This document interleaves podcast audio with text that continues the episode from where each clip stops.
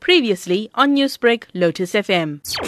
The Safety for All breakfast seminar today that we hosted by eThekwini Municipality working together with Microsoft South Africa as well as Exxon was hosted to look at how could we promote effective policing and leveraging the advantages that is brought uh, forward by technology. The focus mainly was on how we could effectively collect data, analyze, and then that data is used to inform proactive actions as well as reactive actions. And then as part of that, the key part of that is how we also engage with the communities within eThekwini municipality using mobile-based app, for example. So mainly it was around that we as a city have accepted that in order to promote safety in its totality, you must have evidence that you use to base your decision to promote safety within the municipality.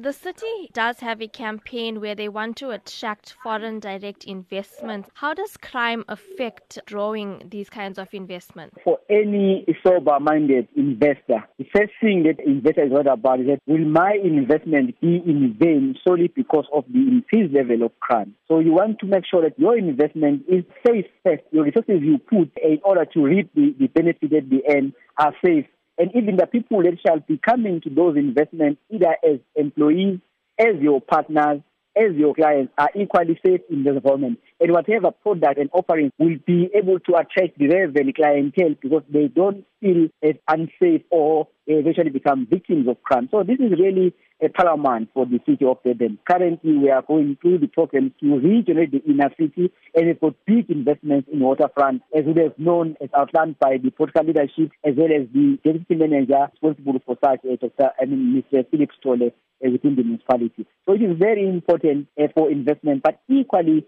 for the people living in eThekwini, it's important that they go about their business they go about enjoying the services that are available to them within the municipality without being fear, having fear of being victims of crime. The seminar has been aimed at providing safety and security strategies for the city. What have been some of these strategies mentioned today? The first presentation that was uh, done by the former member of the Obama established uh, task force on 21st century, uh, Sean Smoot, look at six pillars of policing. One of them, which is, we feel is very important for us, is collaborative uh, policing. How you get the community to be involved in policing, you know, so uh, through community structures as well as capacity building. The other interesting part was how you get communities to be part of policy, even in the design and implementation of policies. It's very important. The other key of the six was the issue of how do we leverage technology? How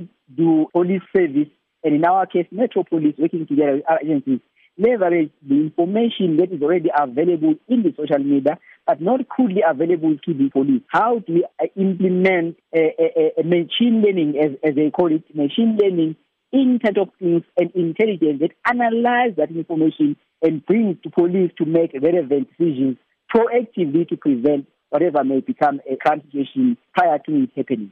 Newsbreak, Lotus FM, powered by SABC News.